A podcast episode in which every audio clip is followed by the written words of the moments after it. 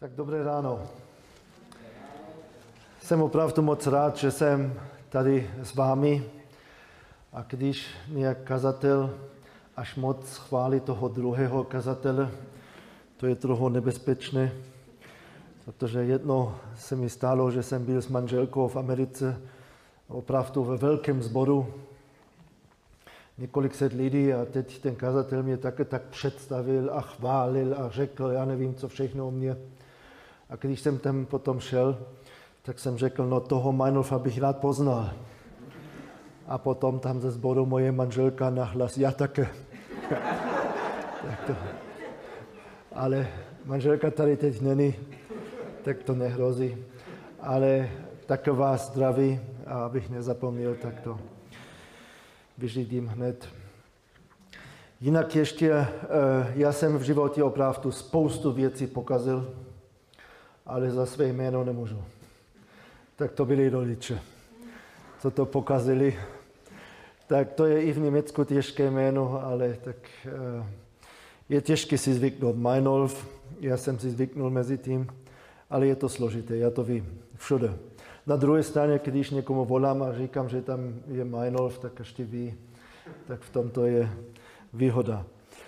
Ještě možná dvě poznámky, než tak začnu s Božím slovem. To první, já jsem se Petra ráno ptal, tak jak dlouho můžu mluvit. A můžu vám slíbit, že opravdu velice přesně dodržím ten čas. Protože on mi řekl od půl hodiny až ko hodiny a půl, tak to, to dodržím. Tak to vám také můžu slíbit. A ještě jedna taková věc, to už není vůbec vtipné. To rád bych se ještě vrátil k tomu, co Martin řekl o tom peklu, tak a sice eh, my jsme bydleli hodně dlouho v Ostravě. Proto mluvím tak, i tak divně. Ale tam to bylo takhle, že tam máme velký obchodní centrum, opravdu obrovské. A já si vzpomínám, to je možná tak 15 let zpátky, že jsem tam jedno šel v vánoční době, si jsem tam koupil ještě vánoční dary, už ani nevím, co to bylo přesně. Ale tam měli postaveny takové scény v životní velikosti, dost velké, možná 3x3 metry aspoň, a možná větší ještě, mám dojem, že ještě větší, tak a 4-5 takových scén, životní velikost a člověk, co by tam čekal v vánočním období. Možná nějaký Betlem.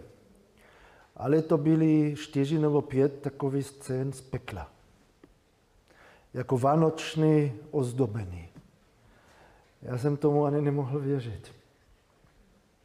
Tak to je tak, jak Martin to řekl, že si Češi dělají opravdu ze všeho, legrace, jak to říká, a i z pekla. A to, to bylo něco takového. Jenomže to mělo takové, bych řekl, hluboké duchovní poselství, že mi připadalo, že si to ani nevěřící nemůžu vymyslet že to bylo opravdu satanské. Tak řeknu vám, já jsem tam byl celou hodinu, já jsem ani nemohl odejít, celou dobu ze všech stran jsem to fotil a zůstal jsem tam stát, pozorovat, jak lidé na to reagují. A tak řeknu vám tak ty scénky trochu, aspoň to, na co si vzpomínám. Na jedné scénce, a to bylo tak, tak složité uděláno všechno, to museli několik dnů vůbec celé postavit a vyrábět možná, já nevím, jak dlouho. V každém případě, tak v jedné scénce, v jedné scénce tam byly tři čerty, jak tam v pekle hrali káty a byla tam hudba a měli z toho opravdu zažitek, to, že to bylo něco tak jakoby úžasná oslava tam v pekle, jak tam hráli káty. A to je to, co občas člověk i slyší, aspoň tam bude legrace a teplo tak eh, v nějaké druhé scénce tam eh, nějaký čert prodal kapry. A tam byly ještě potom nějak další čerty, co teď tam koupili kapry a i tak normální lidé bez odsasu. A teď tam bylo napsáno velká cedule, tam bylo napsáno eh, kilo, kilo kapra stojí jedna duše. Tak by to vůbec nepřipadalo vtipné, nic v tom, co tam bylo. taková váha a kapry, všechno tak ty detaily tam pasovaly a teď tam eh, jedna, jedno kilo kapra, jedna duše. A potom tam byla scénka, kde byl postaven velký trůn, tak a na tom trůně tam někdo seděl s velkou korunou, ale nebyl to Ježíš nebo Bůh, ale byl to Satan jako nejvyšší čert před trůnem samé malé čerty, co se skláněli. A to bylo něco strašného. Koruna a nad tím ještě nějaké ty, ty rohy nebo tak. Eh.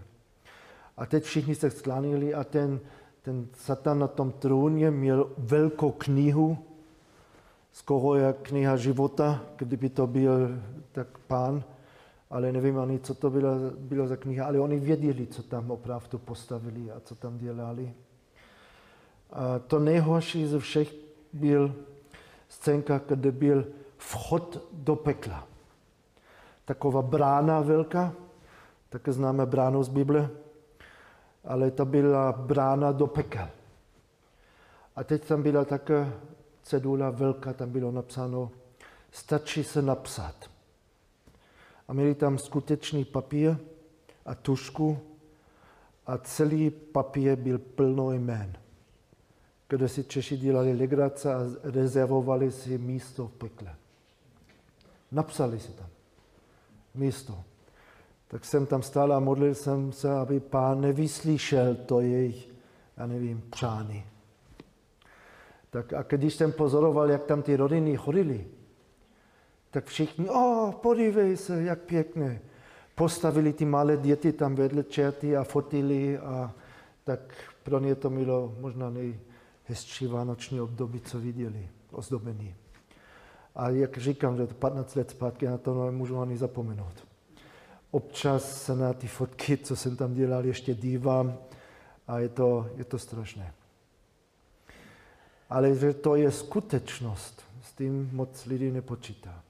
Tak jak můžeme být opravdu rádi, že Bůh nám otevřel oči, že jsme to viděli, že to je skutečnost a že je třeba se bát toho. A jak dobré je, že Pán Bůh nám i ukázal východisko z toho. A že teď můžeme radostně jít opačným směrem a lidi, které potkáme, můžeme varovat aby tam už nešli dál.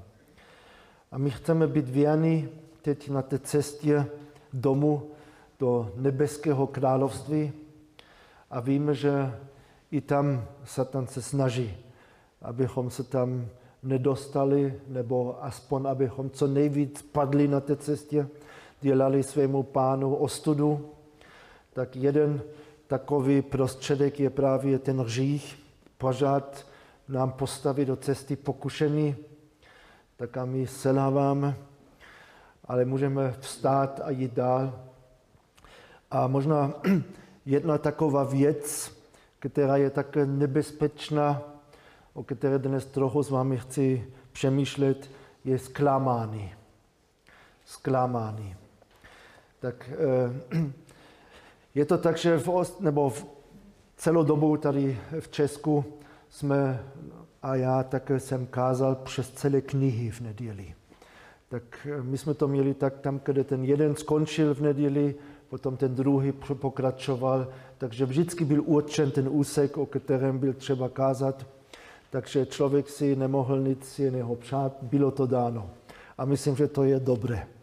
Tak člověk může probrat celé knihy, tak, eh, ale na druhé straně se přiznám, že od té doby, co jsem teď zpátky v Německu tři roky a kdy ty texty nemám, tak eh, já tak jsem rád, že teď můžu mluvit o tom, co mi pán právě dá na srdce.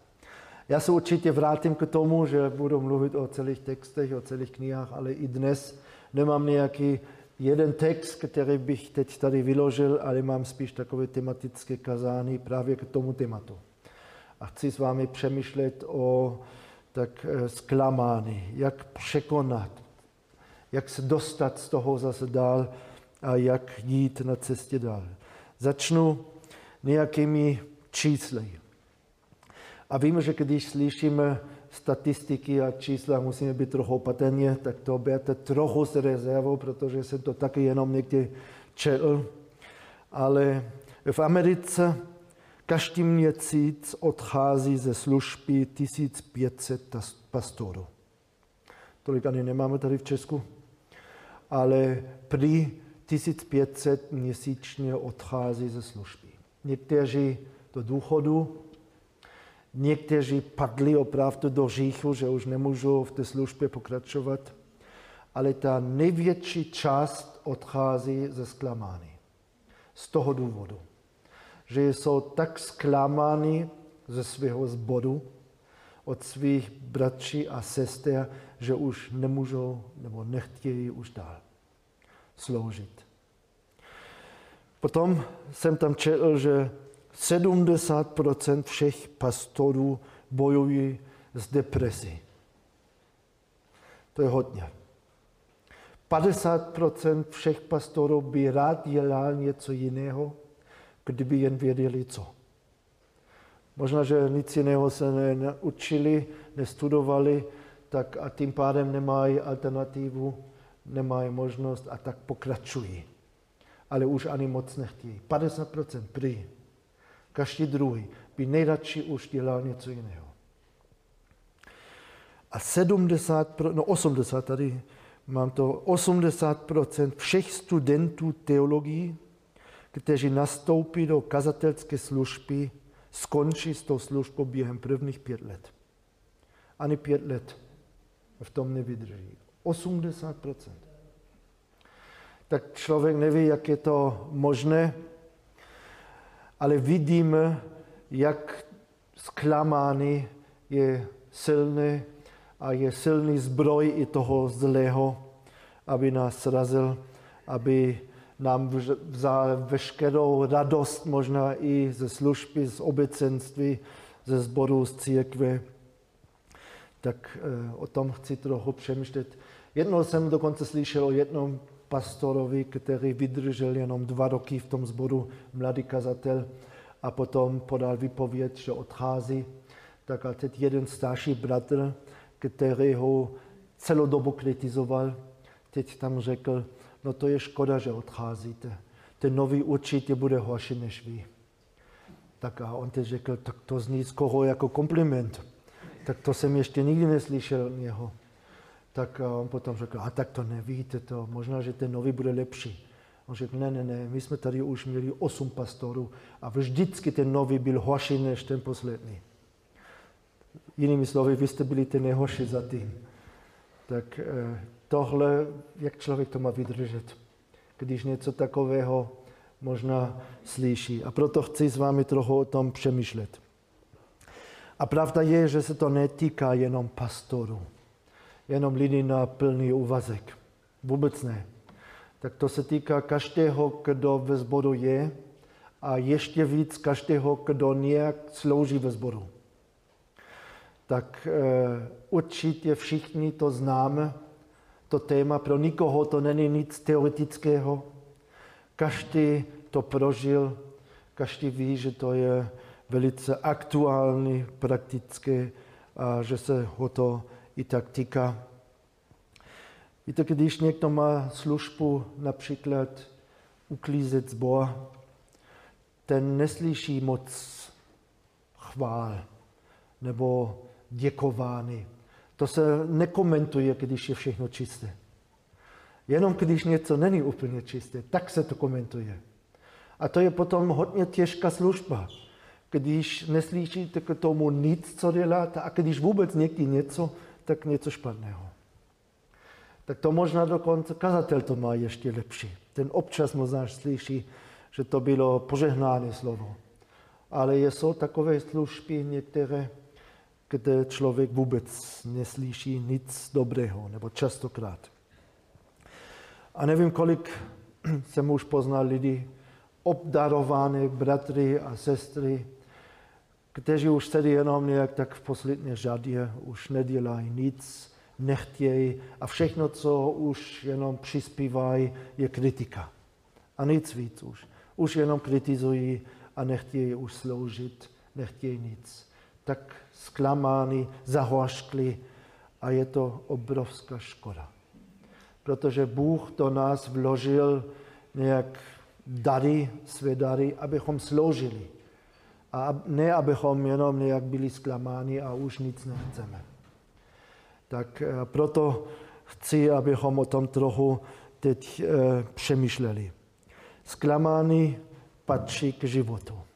Nejde to bez zklamání.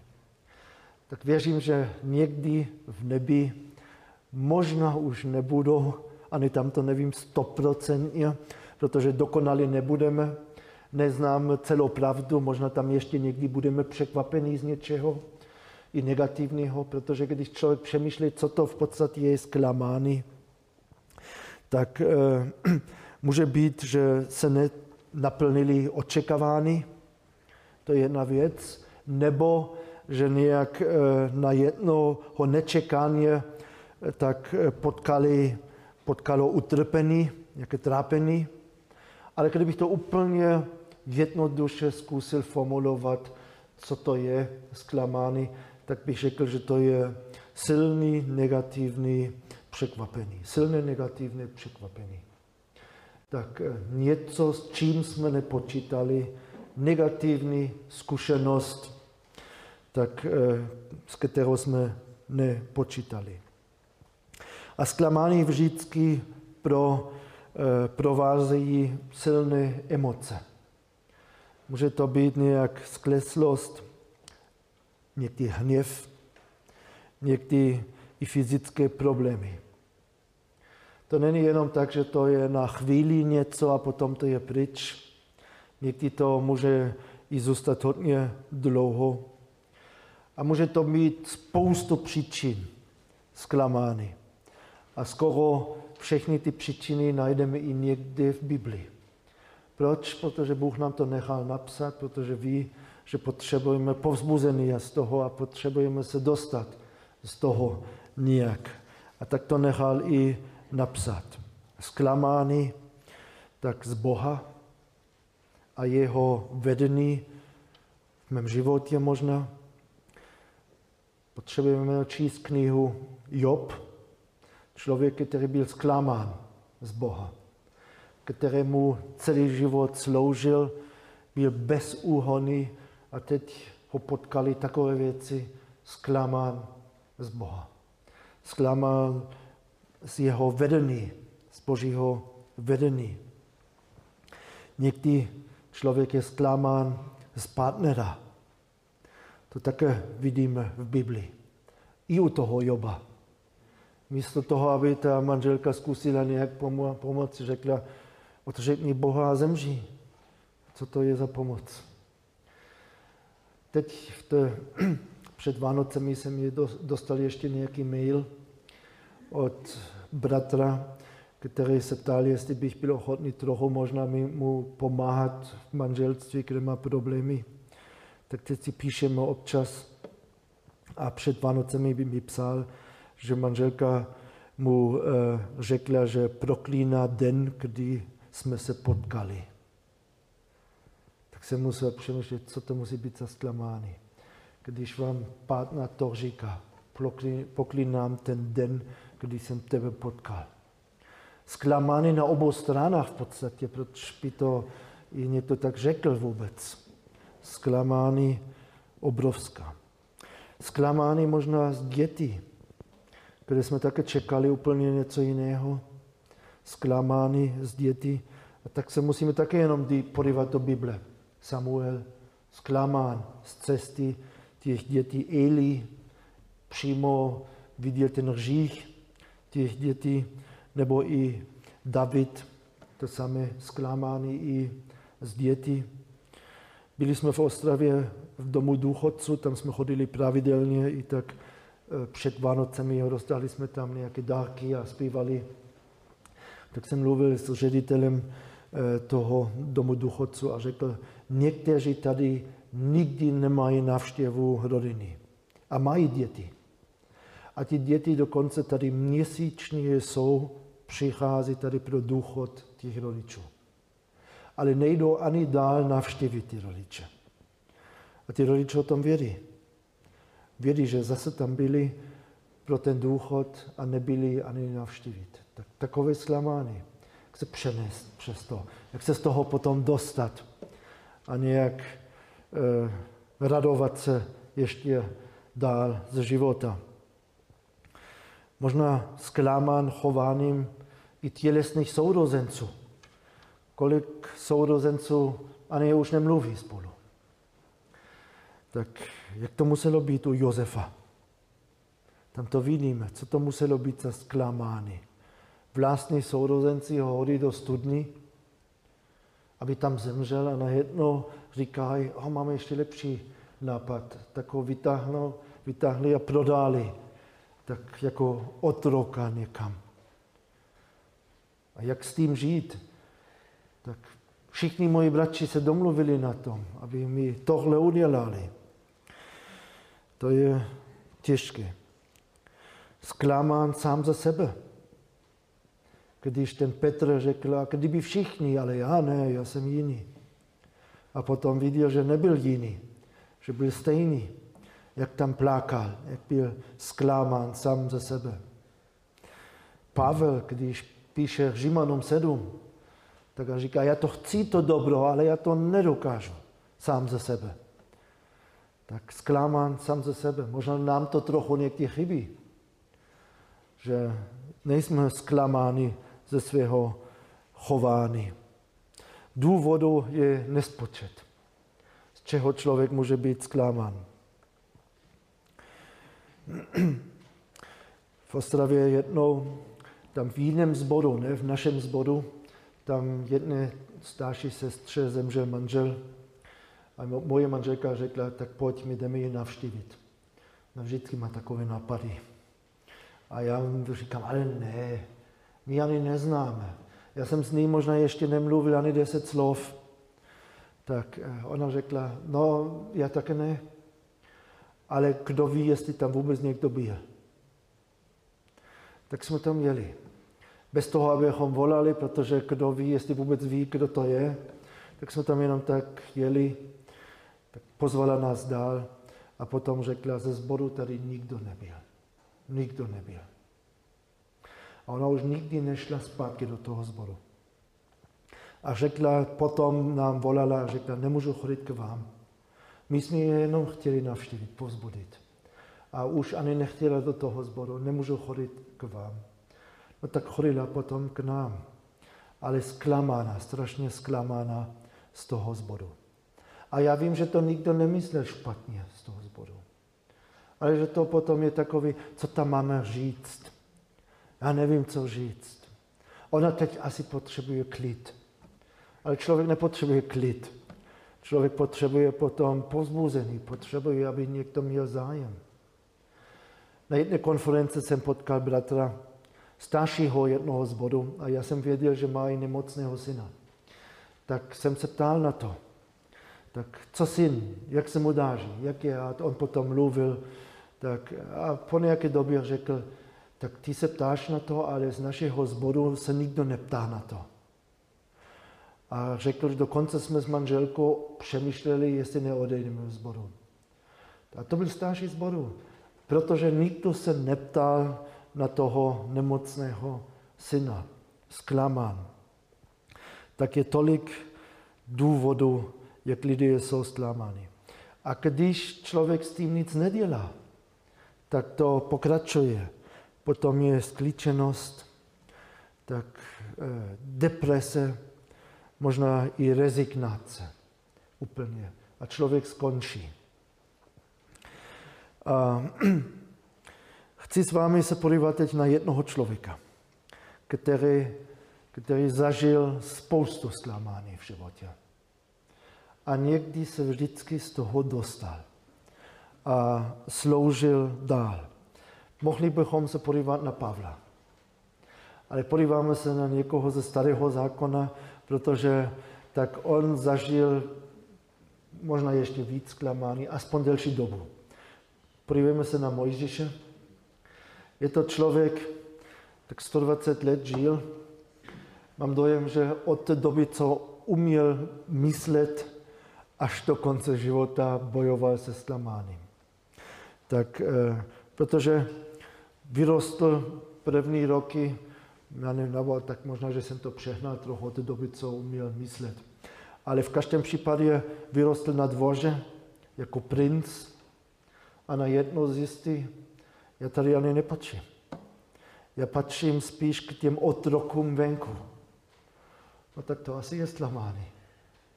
A potom tam jde a říká, dobře, tak budu se svým lidem, jim budou pomáhat. Zabije toho egyptiana a nedopadlo to tak, jak myslel. A musí utéct, jak úplně pryč. Tak potom je 40 let v pustině, tak a hlídá ovce, páse ovce. Nejdřív na dvoře a najednou 40 let tam. A já myslím, že 40 let to stačí, aby člověk si zvyknul na to. A když potom byl zvyklý, no jedno pán zase říká, to, tak pojď, teď jdeme zpátky do Egypta. A teď se podíváme i na, na různé verše z toho. A tím, že to není jenom teď jeden úsek, tak jsem ty verše teď napsal. Tak a doufám, že to bude nějak fungovat, že je můžeme trochu i sledovat tady na plátně. Tak abyste nemuseli pořád teď listovat. Tak se podíváme na druhou Mojžišovo 4.10. A teď je to, když pán právě k němu tak mluví a povolá ho zpátky do Egypta, tak je napsáno, Mojžíš hospodinu odpověděl, dovol panovníku, nikdy jsem nebyl vymluvným člověkem, ani předtím, ani od té doby, co si promluvil ke svému otroku, protože jsem těžkopádných úst a těžkopádného jazyka. Hospodin mu však řekl, kdo dal člověku ústa? Či kdo učinil němého nebo hluchého? Eh, hluchého vidícího nebo slepého. Zdali ne já, hospodin? Nyní tedy jdi a já budu s tvými ústy a budu tě učit, co máš mluvit. Na to odpověděl, dovol panovníku, pošli prosím někoho jiného. Koho pošleš? Tak pane, koho chceš, ale ne mě. Já nechci. Ale pán řekl, ty tam jdeš. Tak tam šel. Bez nadšení, ale se zklamáním. Ale šel tam. A teď měl jít k faraonovi. A mu říct, nech můj lid odejít. Ne, že tam byl ještě mnohem více, že tam byl ještě i strach u toho a já nevím co všeho. Ale v každém případě ten faraon potom řekl, tak, tak jo, po těch ránách, tak dobře, tak už běžte. A po krátce době kde se mohl můžeš radovat, zklamání. Ne, nikam nejdeš. Ani tvůj lid, zůstanete. A pán řekl, tak dobře, tak ty znovu. A bude další rána a potom zase dobře běžte a potom nikam nejdete. Tak pořád jedno zklamání za druhým a pořád šel znovu, když pán to řekl. Neřekl po čtvrté nebo po páté, tak eh, já už ne tak teď opravdu už ne. Nějak se z toho zase dostal, z toho zklamání a šel znovu.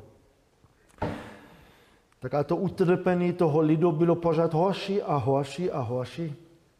A nejenom, že faraon řekl, že ne, potom i celý izraelský lid řekl, co tady děláš, jsme na tom teď horší než předtím, tak ze všech stran opravdu to bylo no, tak to zklamání. A potom nakonec mohli odejít. Tak mohli odejít, odejít velký exodus Egypta, jenomže po nějaké době zjistil, že egyptiané byli za nimi. Zase zklamáni. A to bychom opravdu mohli dlouho pokračovat, to ani teď nemůžeme všechno číst. Potom Mojžíš je povolán na hodu Sinai, aby dostal desatero, v boží blízkosti, to si ani takhle nemůžeme představit, že potom celý tvář tak eh, svítil a jde dolů a jeho vlastní bratra mezi tím tak postavil lidu tak eh, zlaté telo a celý lid tančí kolem. Co to muselo být za zklamání? To se už neměl pod kontrolou tak takové zklamání, tak šli dál, potom poslal tak těch poslů tam do, do Kanánu, aby zjistili, jak to tak je. Oni přišli zpátky, no to je opravdu úžasná země, ale tam stejně nepůjdeme. To nemá ani šanci, to ani nejde. Zase zklamány. A Bůh potom řekl, dobře, teď tam nepůjdete, 40 let za trest do poušti. A on nic nedělal, Mojžíš. On by tam šel, on byl bojoval. 40 let kvůli hříchům ostatních musí on také do poušti. A tolik trápení ne ze svého hříchu, z hříchu ostatních. Ale nevrátil se zpátky a řekl, já už jdu ke svým ovcím. A řekl, to jsou tvoje ovce teď. Tady budeš. Celou dobu, 40 let sloužil těm, kteří jenom reptali, nadávali, byli nespokojení, tak eh, zklamáni, zklamáni. Několikrát to skoro zabili a pokračoval. A někdy už chtěl jenom zemřít. Když se podíváme numery 11, 15, tak potom Mojžíš řekl, pokud se mnou takto jednáš, raději mě prosím zabij. Jestliže jsem nalezí, nalezl milost ve tvých očích, ať se nemusím dívat na své trápení. On už vnímal Boží milost tak, že ho nechal zemřít, protože tak těžké to bylo. Bůh ho nenechal zemřít, chtěl ho používat dál a on sloužil dál. A potom jednou tak i Mojžíš tak řešil. Udržel to té skály, to nikoho nebolelo. A stejně teď se Bůh zlobí na něho a říká teď, eh, no tak teď tam ani ty nepůjdeš. Já jsem tomu nikdy nerozuměl, když jsem to četl, tak u toho Mojžíše. Já řekl, pane Bože, jak to můžeš dělat? Tak teď jednou on tady to nezvládl a to nikoho nebolelo. Tak ale byl to neposlušnost a nakonec Bůh ho vzal do, do lepší země. Tak ne do Kanaánu, ale k sobě. A to bylo určitě lepší pro Mojžíše. Ale stejně, když to čteme, tak Deuteronomium 3.25 Mojžíš říká, Dovol, aby šel dál a uviděl tu dobrou zemi, která je za Jordanem, to dobré pohoří a Libanon. Hospodin se na mě kvůli vám nazlobil a nevýšel mě. Hospodin mi řekl dost, již o tom se mnou nemluv. Ty tam nepůjdeš a už se mnou o tom ani nemluv. Tak to muselo být tak hodně těžké. Tak eh, Mojžíš tolikrát zklamán, ale vydržel ve službě, vydržel u něho, vydržel s tím lidem. Tak, eh, a tak jak se dá vyrovnat se zklamáním? Ještě s takovými, jak například Mojžíš. Zklamání může být tak bolistivé, že člověk už zkusí jenom se vyhýbat dalším zklamáním v budoucnu. Protože to už nechce znovu a znovu. A jsou dva důvody, jak člověk může zkusit se vyhnout zklamání do budoucna. A oba dva důvody jsou špatné. A u Mojžíše právě ty důvody nevidíme. Tak řeknu vám dva špatné důvody, nebo jo, v podstatě způsoby, jak tak eh, se vyhnout zklamání. To první bych nazval možná rozloučený, nebo dejme tomu odchod. Odchod. Lidé dnes nevydrží zklamání a odchází. Odchází z manželství. Proč? To je vždycky důvod je zklamání. Jinak si to představili.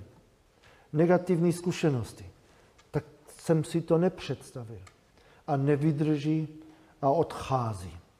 Tak odchod. Odchod z manželství, odchod z církve. Kolik lidí, možná známe všichni takový, kteří jsou obracení, znovu zrození a nikam nechodí. Proč ne? Skoro vždycky ten hlavní důvod je zklamání. Dobře, tady v Česku někdo může i bydlet někde, kde vůbec žádný zbor není. Ale i kdyby měl možnost, dost lidí nechodí. Proč ne? Zklamání, rozloučený z církvy, rozloučený z obecenství, s dalšími křesťany. Někdy rozloučený od Boha.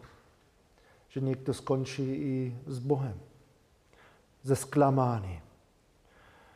Tak toho znám dost. Rozloučený s Bohem. Možná dokonce rozloučený a odchod ze života. I tohle může být na základě zklamání. Člověk to čekal jinak ze života a teď to nezvládne a odchází. Odchází úplně pryč ze života. Stále víc křesťanů eh, páchají sebevraždu. My jsme trošku o tom i mluvili tak eh, včera v Lovosicích. Od té doby, co jsem ve službě, jsem ani nevím kolikrát už zažil, že někdo odcházel ze života, protože nezvládl zklamání. Ani vám neřeknu ty, ty způsoby, jak, a jak to bylo. Odchod jako věřící člověk ze života. A proto musíme zklamání přerušit. Musíme to překonat. Musíme se z toho dostat. Ale odchod není dobrý způsob. To je hned to, co říkám. Nevidíme u Mojžíše odchod. Ani odchod od Boha, ani odchod od svého lidu, ani odchod ze služby. On od, ne, neodcházel. On vydržel. On pokračoval. Tak a druhá, druhý špatný způsob, jak, jak se vyhnout zklamání, je to, že e, snížíme své očekávání. Snížíme své očekávání nejlépe na nulu. Potom už člověk nemůže být vůbec zklamán. Už může být jenom pozitivně překvapen. A tak to někteří tak říkají najradši nečekej vůbec nic, tak můžeš být jenom pozitivně překvapený, tak už nebudeš zklamán. Pesimista má velkou výhodu, že už není zklamán. Počítá vždycky jenom s nejhorším. A může být jenom pozitivně překvapen. Pokud je ovšem cílem vyhnout se zklamání, tak jo, to můžeme své očekávání minimalizovat. Jenom uh, špatně se slouží, špatně se pracuje bez očekávání. Když nic nečekáte, je to velice těžké tak mít motivaci k něčemu. Když připravíte evangelizaci a počítáte s tím, že stejně nikdo nepřijde, tak to je velice těžké do toho investovat čas, úsilí a všechno. To není dobrý způsob snížit očekávání, nic nečekat.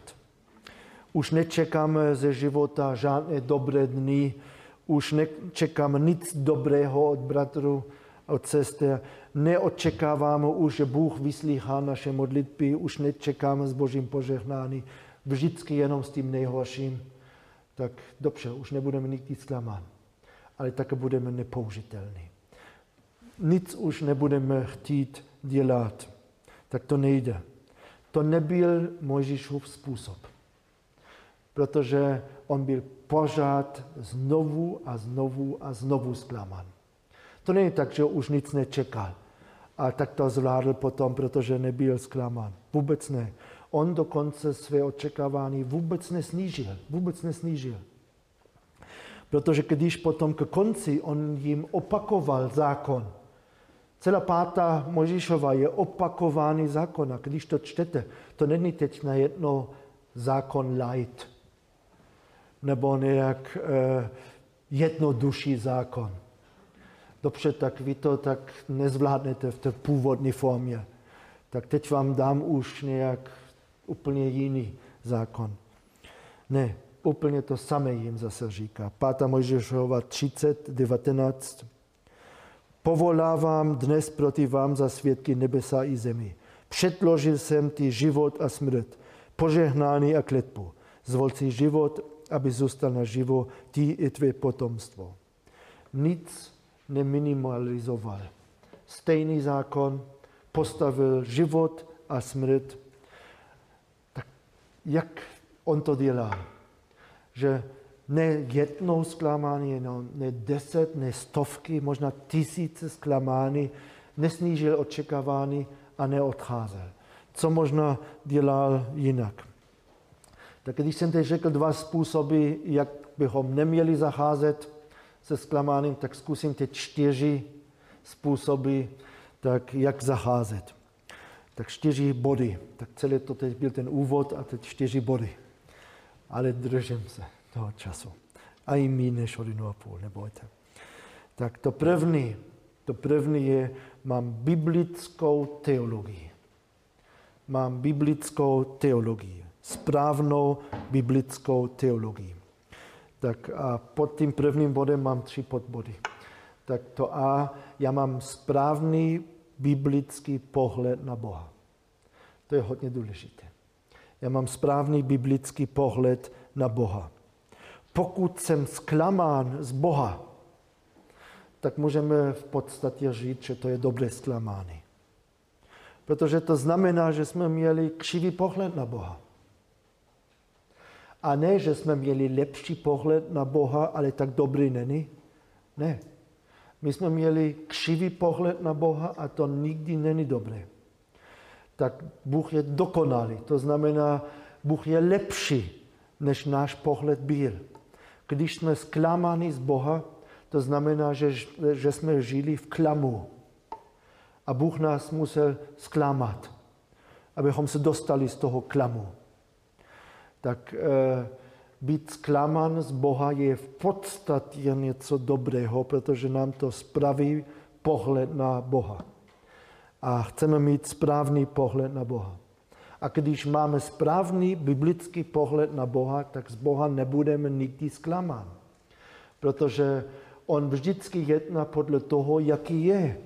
On, on není jedno tak a po druhé je jinak. Tak tam potom už nebudeme zklamán tak on nás musí z toho dostat, z toho klamu.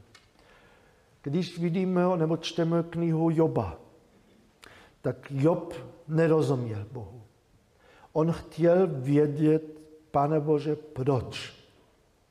Pro Boha byl mnohem větší problém, že Job měl křivý pohled na Boha. Že myslel, že trpí, protože řešil. To je křivý pohled na Boha. To může někdy být že důsledek hříchu je i utrpení, to ano. Ale nemůžeme se dívat na svůj život, vidět tam utrpení, problémy, těžkosti a říct, tím pádem musí tam být nějaký hřích. Tak Job měl křivý pohled na Boha a boží cíl byl spravit ten pohled. Celá ta kniha je o tom. A k konci té knihy, tak Job říkal, já jsem od tebe jenom slyšel. Ale teď mě oko tě viděl. A to bylo to, co pán chtěl. Spravit jeho pohled na sebe, na Boha. Tak my potřebujeme ten správný biblický pohled na Boha, abychom z Boha nebyli zklamáni. Tak B pod tím prvním bodem, ta správná teologie, to je, B je, my potřebujeme eh, realistický pohled na člověka realistický člověk, eh, pohled na člověka. Realistické očekávání od člověka. Kdo od člověka čeká dokonalé chování, tak ten bude zklamán. To je úplně jasné. My můžeme čekat dokonalé chování, v uvozovkách chování od Boha, ale ne od člověka. A i když máme možná takovou správnou teologii, každý člověk ještě je hříčný, tak sdělili jsme to, máme to v sobě a stejně, když ten druhý potom podle toho jedná, jsme úplně překvapení. Jak je to možné? To bych od něho nečekal. No jak to, že ne? Je to hříšný člověk. a žije podle toho. I my také, také sklameme pořád lidi kolem. Tak kdo čeká úplně dokonale chování od svých bratří a sester, ten bude zklamán. Já jsem nevyrostl ve věřící rodině, my jsme s manželkou uvěřili v takovém malém zboru, kde byl opravdu takové láskyplné obecenství. Tak krásné, něco takového jsem ještě vůbec nezažil. My jsme tam šli na kazání, nevím, o čem to bylo, ale my jsme byli tak osloveni právě těmi vztahy a tou láskou, co tam bylo. Jsem myslel, to je nebe na zemi tady. To to sami úplně dokonalí lidé. A tam jsme uvěřili, tam jsme chodili. A myslím, že po roce jsem si lepil na auto na lepku, kde bylo, velkou nálepku, tam bylo napsáno lidé zklamou, Bůh nikdy. Protože po roce jsem už viděl, že to byl křivý pohled na lidi. A že to jsou nakonec opravdu tak omilostnění hříšnici. Všichni, co tam sedí. A já také. Tak e, potřebujeme realistické očekávání od člověka. A to třetí, tak potřebujeme i Eh, když jsme zklamáni ze životních okolností, potřebujeme i právě biblický pohled na boží vedení v našem životě. Biblický pohled na situaci. A to je, že boží myšlenky jsou vždycky vyšší než naše. Jeho cesty jsou vyšší než naše. Vyšší znamená i lepší. Mají vyšší tak i hodnotu než naše. A splatí to, když já jenom budu milovat Boha, všechno mi napomáhá k dobrému. Cokoliv se stává v našem životě, tak potřebujeme biblický pohled na Boha, na sourozenci a na okolnosti kolem nás.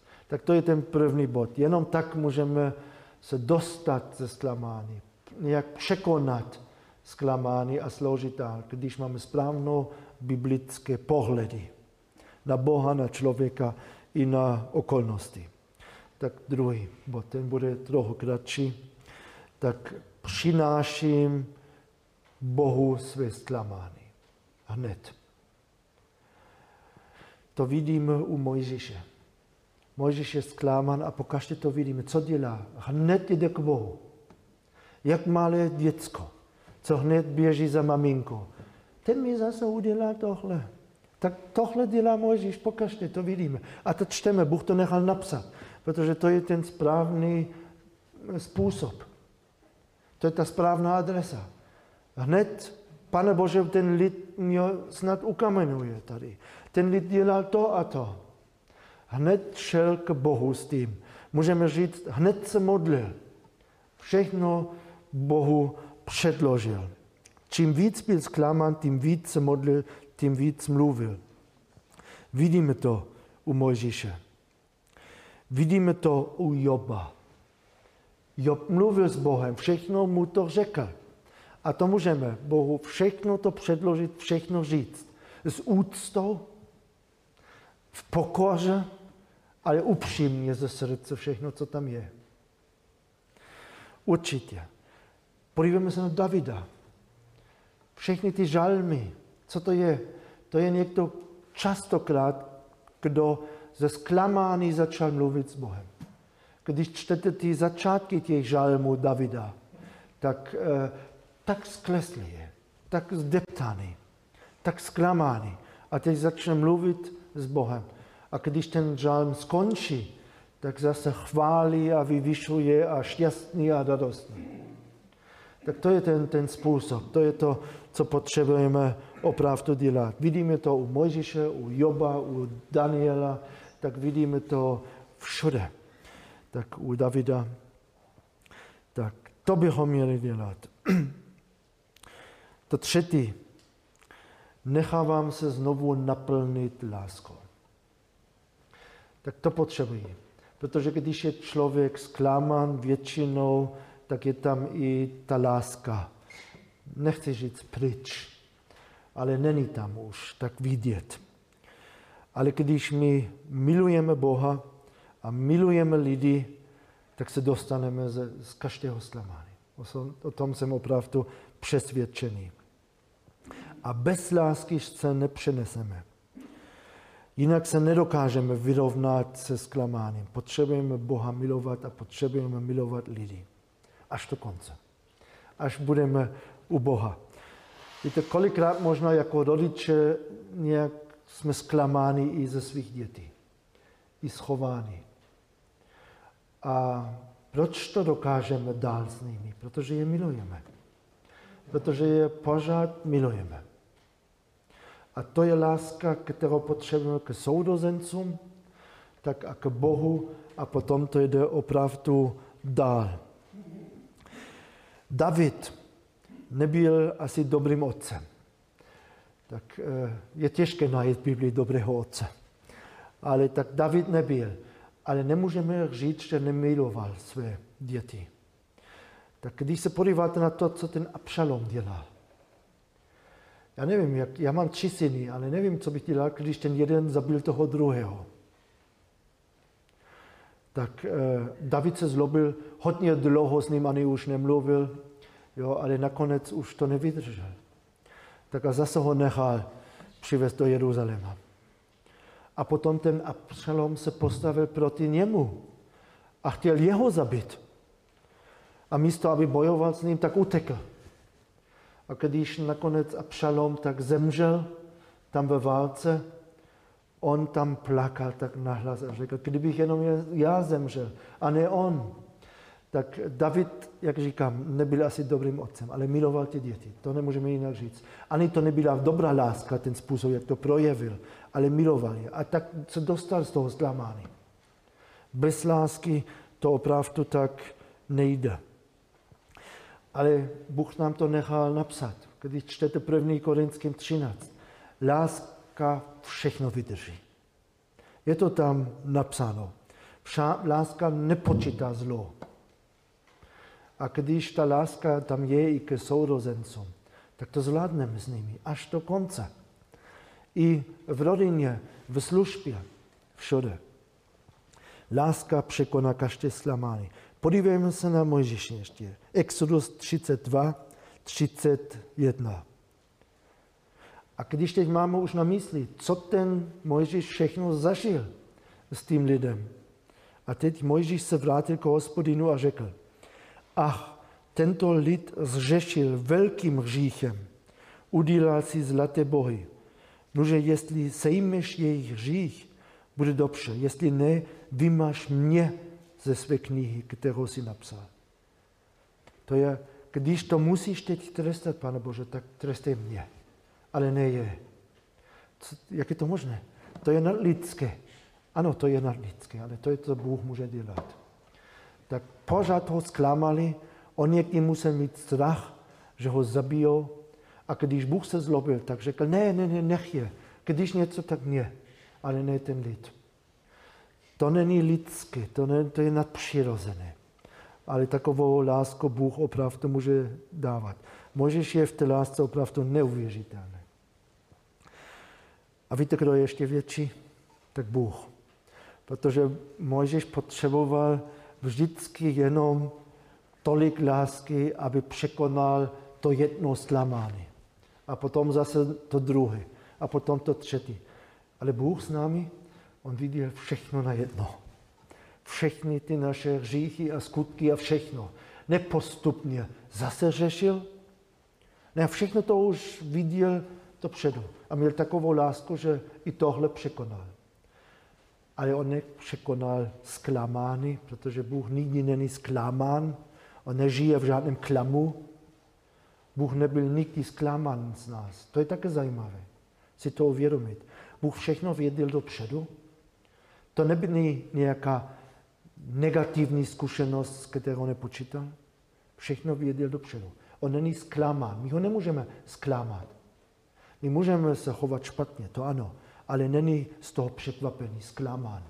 Žádný, v žádném klamu opravdu nežije. Když jsem já uvěřil ve věku 23, Já si vzpomínám, já jsem klečel před Bohem a já jsem měl ty hříchy před očima a já jsem ani ne, nevěděl, jestli tohle je ještě možné všechno odpustit, co jsem já dělal. Tak jsem vděčný, že Bůh mi opravdu to zrcadlo tak opravdu držel, že jsem všechno to viděl. Já jsem klečel, já jsem pod slzy jsem všechno vyznal, já jsem prosil o odpuštění, ale já jsem viděl jenom hříchy těch 20 let. A Bůh, když mi odpustil, tak on viděl ještě ty hříchy těch dalších 40 let. A řekl, že to všechno ti odpustím. To je, to je taková láska. A ta láska, kde je, je vylita do našich srdcí. A když jsme zklamána, když ta láska možná tam už úplně není, tak prosme Boha.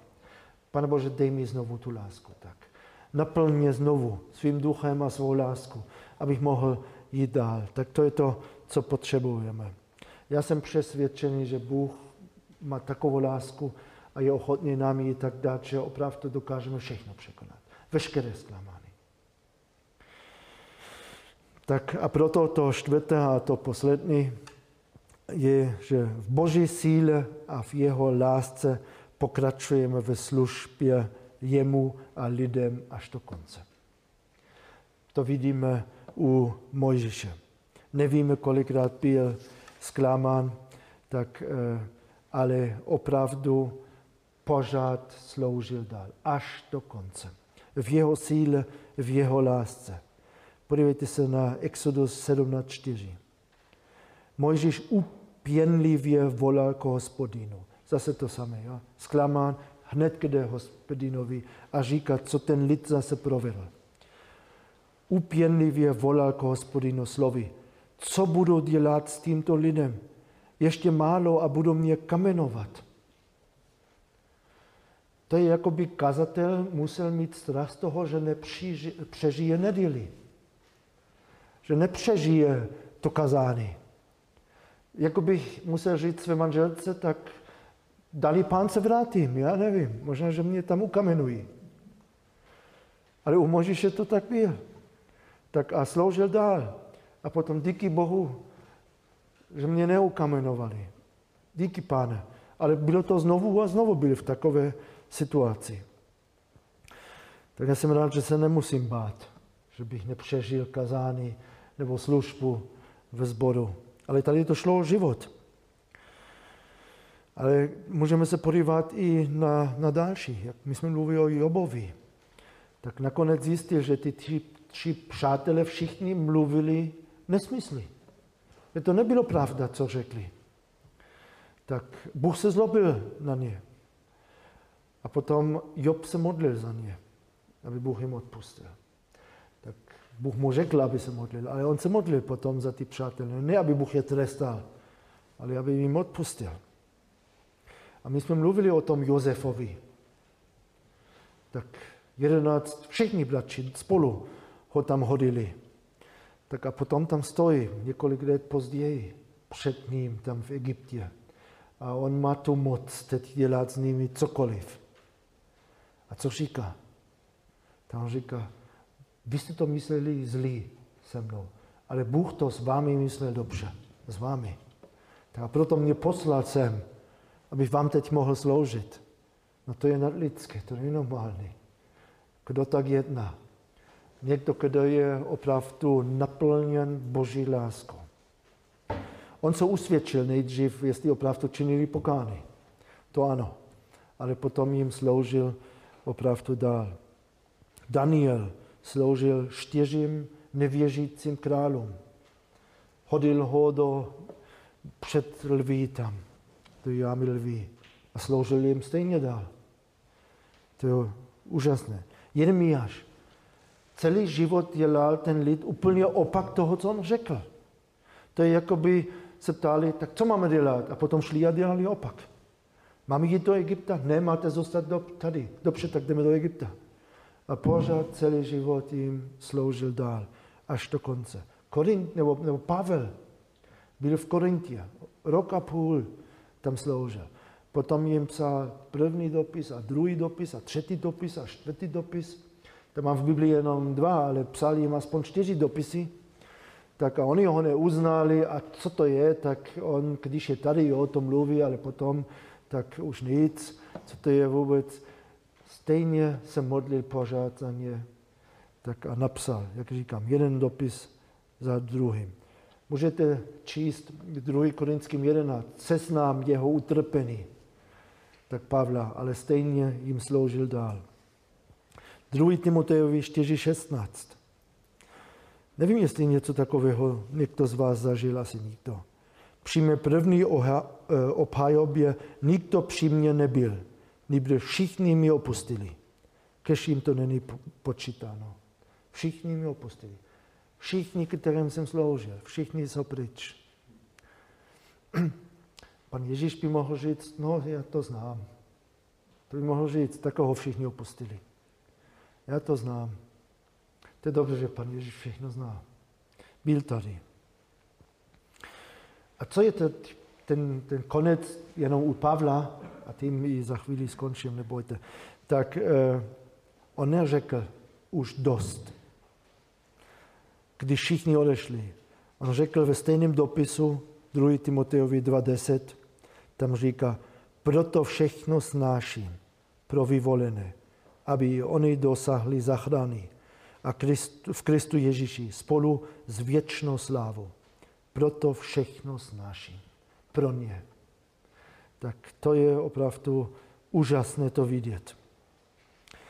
Tak věřím, že Bůh nás může dostat z každého zklamání abychom sloužili dál, abychom nesnížili očekávání, abychom neodcházeli, ale abychom zůstali ve všem, v manželství, v církvi, v službě, v životě u Boha, až opravdu do konce. Chci vám ještě říct jeden takový příklad. My jsme jednou měli shromáždění starších, takové setkání starších, a my jsme tam měli téma zklamání. A já jsem to měl tak na starost trochu i ty řečníky. A já jsem prosil jednoho staršího bratra, tak je ještě víc než 10 let starší než já. Já jsem ho prosil, jestli by nemohl trochu mluvit o tom, jak se on dostal ze životních zklamání. A ještě to vím přesně, když tak e, se ho, jsem se ho ptal, tak on řekl, no já nevím, jestli jsem v životě zažil tolik zklamání jsem řekl, tak přemýšlej, asi určitě tě něco napadne. A potom on tam mluvil. Tak a mluvil o tom, že rodiče se rozvedli, když byli ještě docela malí. A to je hodně velké zklamání pro děti. Tak vyrostl s otcem, potom už nevím úplně přesně, v kterém věku uvěřil, jestli to, asi to bylo před studiem, mám dojem, že uvěřil, začal studium, ale vyhodili ho z univerzity, protože byl věřící. Musel se učit něco úplně jiného. Potom jeho otec asi na služební cestě jel do Německa a z Německa mu psal, že se nevrátí, že zůstane v Německu. Tak to byl bez mamky, bez tatky, bez univerzity a všechno bylo jinak. Ale když jsem se ho ptal, jestli můžu o tom mluvit, a řekl, já nevím, jestli jsem v životě zažil tolik, tolik zklamání. To bylo všechno pryč. Bůh to vymazal jakoby, z paměti, bylo to pryč. To je to, co Bůh může dělat a co opravdu chce dělat. Tak eh, a proto tak eh, zkusme pamatovat na to.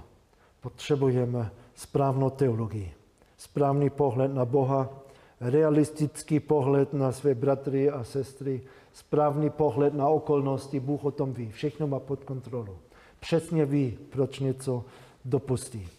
Potřebujeme v modlitbě okamžitě jít za Bohem a všechno v úctě a v pokoře vysypat a říct mu. Tak to třetí, potřebujeme se nechat znovu naplnit svou lásku, protože láska všechno překoná tak a potom chceme dokončit ten běh. Všude. V službě, v církvi, v manželství, v životě, tak e, chceme opravdu zůstat. Tak a konci vám ještě ukážu tak fotku Mojžíše. Tak e, nevím, jestli to ještě tam je. A může být, že to tam není. Jo, tak to nevadí. To nevadí. Ale znáte panačka vstaveček? Víte, co to je? Nevíte, ne? No, nějak panáček, vstavaček, tak jsem to našel. Ale to je taková, takový paneček, který je kulatý dole a stojí tak, jo, a tak se hýbe. Nějak tak. Jo, tady ho máte, tady ho máte. Jo. Tohle je Mojžíš. On to dostal zprava, zleva, zpředu, zadu a vždycky se vyrovnal.